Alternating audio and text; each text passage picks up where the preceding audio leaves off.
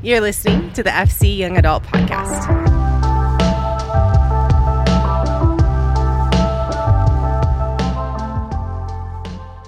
What's going on, you guys? Hope that you are doing well. We are starting a new series, and this is going to be uh, essentially a year long series entitled Threads. We're doing it in conjunction with Faith Chapel. Our um, our church family is going through um, the Bible in a really unique way over the next year. So, what's happening on the weekends at Faith Chapel is Pastor Nate is uh, kind of taking this meta narrative approach to connecting certain elements all throughout Scripture. So, this last weekend, uh, we talked about gardens and we talked about the Garden of Eden and then all the way into Revelation and how the Bible ends in a garden as well. And then, the, you know, this thing called the death and resurrection of Jesus happens in a garden too. So, there's just this incredible meta narrative all the way throughout Scripture. And midweek, what we're doing is we're going to take some scripture that, that is related to the subject of the week and we're going to dig in um, a little bit deeper and we're going to focus on one passage or one element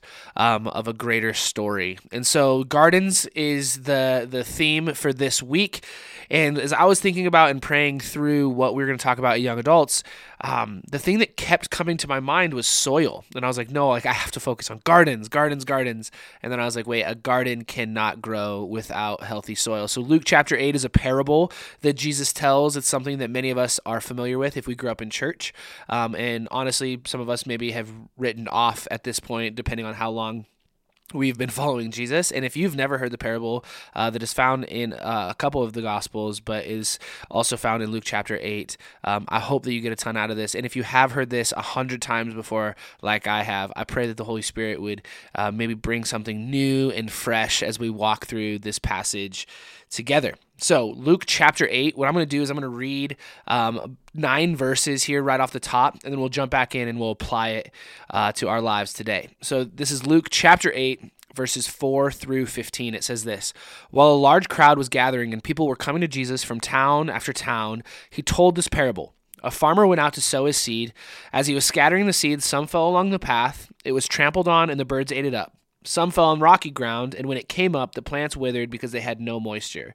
Other seed fell among thorns, which grew up with it and choked the plants. Still, other seed fell on good soil. It came up and yielded a crop, a hundred times more than was sown.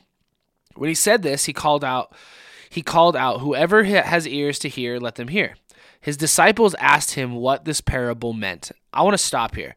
His disciples, the men that were closest to Jesus, go, what is going on? I take encouragement from the fact that the people who were closest to Jesus still were sometimes confused. And I hope that you take encouragement from that too. That we need Jesus to talk to us a little bit longer and we need to study a little bit more and we don't have to know everything the second that we hear it. He said, Jesus says, The knowledge of the secrets of the kingdom of God has been given to you, but to others I speak in parables, so that though seeing they may not may not see, though hearing they may not understand. This is the meaning of the parable. The seed is the word of God. Those along the path are the ones who hear, and then the devil comes and takes away the word from their heart so that they may not believe and be saved. Those on rocky ground are the ones who receive the word with joy when they hear it, but they have no root. They believe for a while, but in the time of testing they fall away. The seed that fell among thorns stands for those who hear, but as they go on their way, they are choked by life's worries, riches, and pleasures, and they do not mature. But the seed on good soil stands for those with a noble and good heart who hear the word, retain it, and by persevering produce a crop. I mean, Jesus preaches a sermon. This parable is absolutely a sermon. We could just take it at face value and, and learn a ton from Jesus' explanation to the disciples. But what we are called to do is not just take things at face value, we, we can learn from that, but I think that God wants us to meditate. I know that God wants us to meditate on His Word. So, what we're going to do is we're going to take this parable, we're going to dive into a couple of the specific verses about these four types of soil and ask some questions. So, as we're thinking about gardens, I, my prayer is this is that we don't neglect the soil from which gardens grow. What we must understand is that our lives, our minds, our wills, and our intentions are soil, and that soil needs tending to. So let's do just that. Let's ask some questions about how this passage could apply to us today. Before we walk through the four types of soil, I think it's important for us to highlight the fact that the soil doesn't represent Christians versus non Christians. Every one of us and everyone in our lives could fall into any of these categories at any given time. It can be easy for us to think about others as we hear these things, but can we fight against that and do some self introspection? Can we look at this and say, like, no, I need to do a self assessment on me and figure out where I'm at in the season and where I want to be and how do I get to that place? So let's look at these four types of soils. The first one is found in verse 12. It says, The seed is the word of God. Those along the path are the ones who hear. And then the devil comes and takes away the word from their heart so that they may not believe and be saved. So the first question is this Do we want to listen at all? Do we want to listen at all? If I'm being honest, for a really long time, I read this verse and I, I really regularly think it simply meant that, that the devil was victimizing me that he was victimizing the people around me, that I, that God was speaking and I was wanting to hear, but the devil was stealing away the words of God. I was kind of playing the victim card. But I think what we're going to see is that all of these types of soil are about posture. It's about posture. The enemy cannot take, hear me, the enemy cannot take what we are freely receiving. If we are intent on receiving the word of God and listening to the word of God, the devil does not have the authority to just steal that away from us. It's about our posture and whether or not we're actually wanting to listen. The word of God often goes in one ear, and not the other, because we're not truly trying to listen in the first place.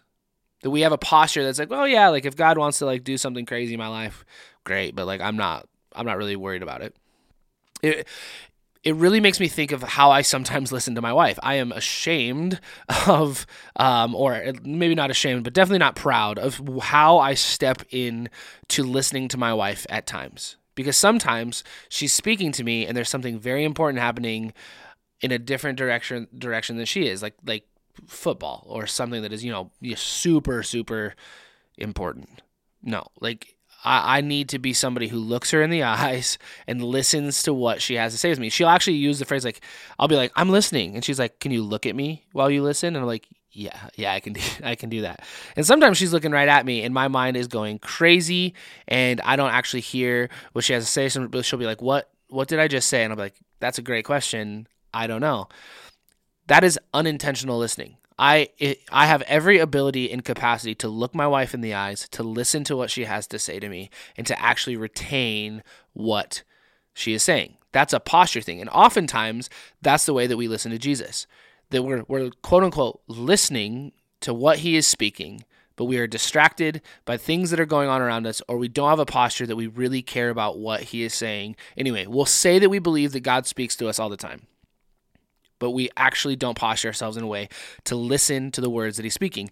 And for us, what we have to understand is that the next three types of soils are in a are, a reaction to whether or not we listen in the first place. Because if we don't listen in the first place, we're stuck at soil number one. We cannot get past soil number one because we aren't listening in the first place. But if we listen and we hear the word of God, then these three other types of soil are responses to us listening. So the soil, second type of soil found in verse 13. Those on rocky ground are the ones who receive the word of God with joy when they hear it, but they have no root. They believe for a while, but in the time of testing, they fall away. So the second question is this Are we rooted? Uh, anybody else identify with this way too much? Often we receive words or promises from God and it ignites something within us. Like we've been there. We've been set on fire by something that's happening in our relationship with Jesus. And in that moment, we make commitments to do what God is asking us to do or commitments to what God is asking us not to do. We're like, I'm not going to sin in that way. Uh, no, no more lust, no more judgment, no more greed, no more whatever. I'm not going to do those things anymore. And then the moment of testing presents itself and we're greedy or we're filled with lust or, or we we do that thing again and we party too hard and we do do whatever it is that we weren't going to do or when when the moment that God is calling us to do the thing that he's calling us to do we out of fear or um, what whatever our uh, vice is or whatever it may be we're like no the moment of testing is too big. I'm not going to do that thing. That means that we aren't rooted See, I love getting hyped for Jesus, but we cannot be people who just simply get hyped for Jesus. We have to be people who are willing to dig holes that are deep enough that root us. It's hard work, but it's necessary work. Uh, my wife loves plants. We have a ton of houseplants. I actually love having the plants. I don't love the idea of having to take care of them um, because I suck at it and they would all die. But my wife is a magician and we have these big, beautiful plants all over our house. And then in the spring, she always wants to plant big, beautiful plants outside as well. And so we were at a Roots Garden Center here in Billings and we bought these big, beautiful things that I have no idea what they were, but they were pretty. And my wife convinced me that they were the right thing for our landscaping. So we got them, and Laura says like, "This is where I want them, right here." And I was like, "Great, let me do that. I know how to dig a hole." So I started digging a hole, and I don't know if you know this, but sometimes digging holes is not easy. Sometimes there are rocks and things in the way, and I gave up on digging an appropriate hole. And so what I did is I did one that was I what I would call I don't know sufficient, and I put this giant tall plant in there, and I covered it up, and I said, "That's great."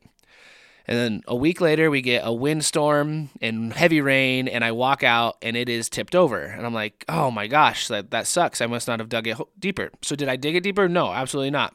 I just put it back up, tamped it down. It's fine. Same thing happens again. I get frustrated. It dies. And oftentimes, I think that that is how our spiritual lives look. That we dig holes that we seem, that we would deem uh, sufficient they're not. And we get knocked over in a time of testing.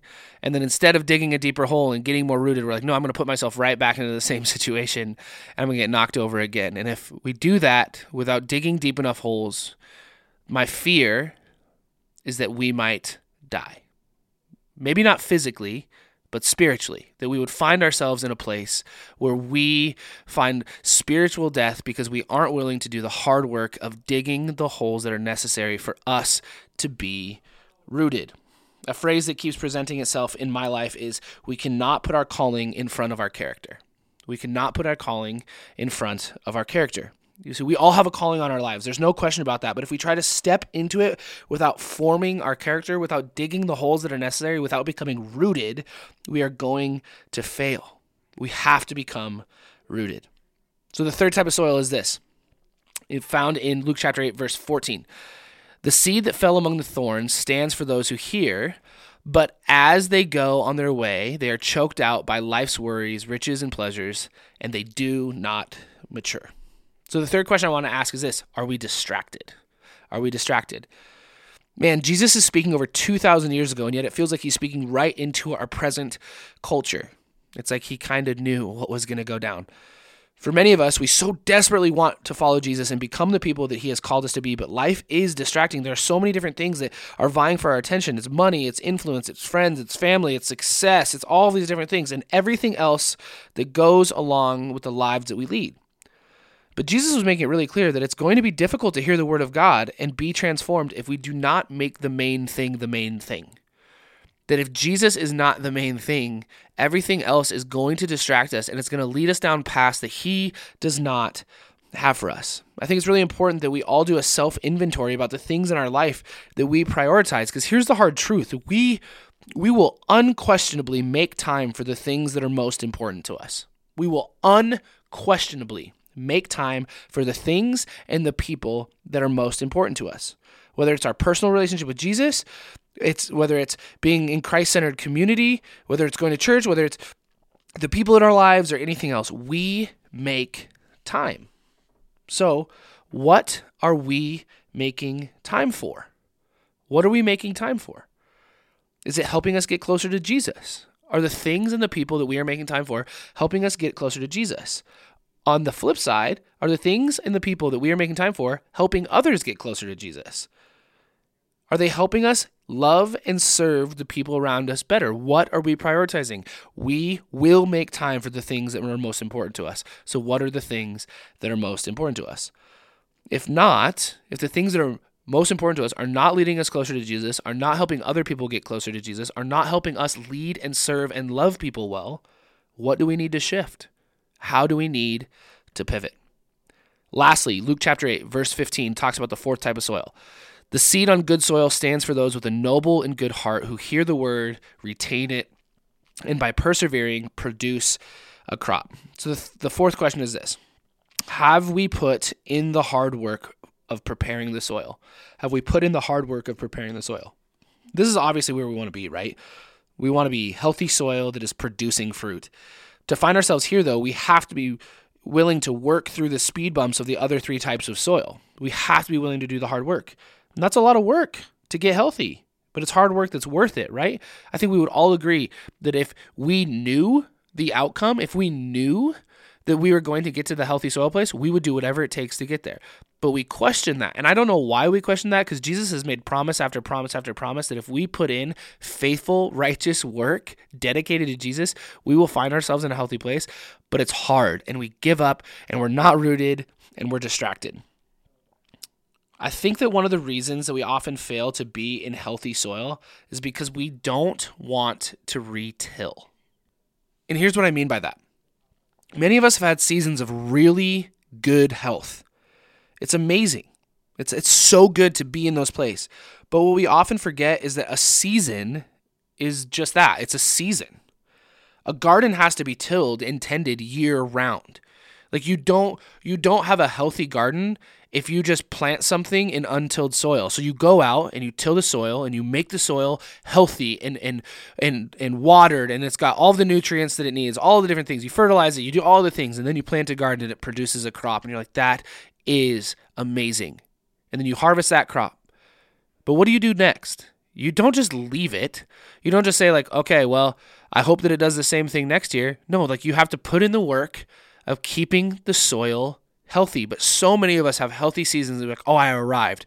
We're going to have seasons where we feel like we're in a really good spot, but we're never going to fully arrive. So we have to do the hard work of re tilling the soil.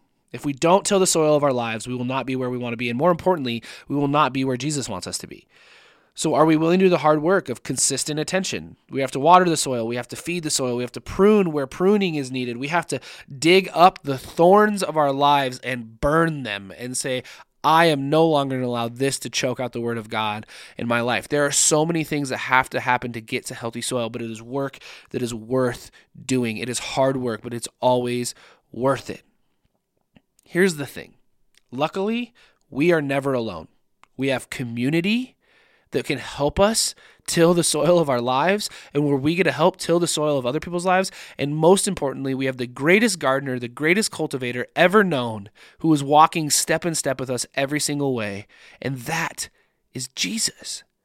So, would we be people who are in Christ centered community, who prioritize that, who say, no, like, this is important to me. So I'm going to make this work. My schedule is not too busy to not be in Christ centered community. And most importantly, my schedule is not too busy to be in the Word of God, to be in the presence of Jesus. I need to bring my stuff to the foot of the cross and say, Jesus, I need you more than I need anything else. He's available to us anytime that we need, and we cannot neglect that.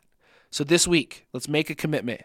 Let's make a commitment to re-till the soil of our lives to get ourselves in a healthy place, to do what is necessary to be able to see, receive the word of God and produce fruit and produce a crop that people can see. That people can see, wow, there are so many good things happening in and through that person because they are being faithful to the call and they can hear the word of God and it is so evident in their lives. And maybe you're listening to this and you've never you've never really tilled the soil. That you have been a little bit resistant to the message of Jesus and you're like, I don't know where to start. This is where you start. Till the soil break up some hard spots in your life and say, Lord, I want you to speak in to my life. I want to listen. I'm just going to start by listening to what you have to say. I'm going to get into your word. I'm going to pray. I'm going to worship. I don't know what I'm doing, but man, I'm interested and Jesus will work through that. And I hope you know that if you're in the Billings area, you have Christ-centered community that you can come to and be to and be with in person. And if you're not in the Billings area, you are still a part of this family. Reach out, email me, text me, email people that you know who are a part of the community. We will get you connected. You are not alone. You are absolutely not alone. And most importantly, know that Jesus is walking with you every step of the way. So, we are together in this, and we are making a commitment to tilling the soil of our lives so that we can see healthy gardens grow in us. Thank you for listening to the FC Young Adult Podcast. If you are in the Billings area, we would love to see you at our in person gatherings on Tuesday nights at 7 p.m. If you're unable to attend in person, there are always ways to engage online. Follow along through Instagram at faithchapel.ya or find our ministry page at faithchapel.cc. You are loved.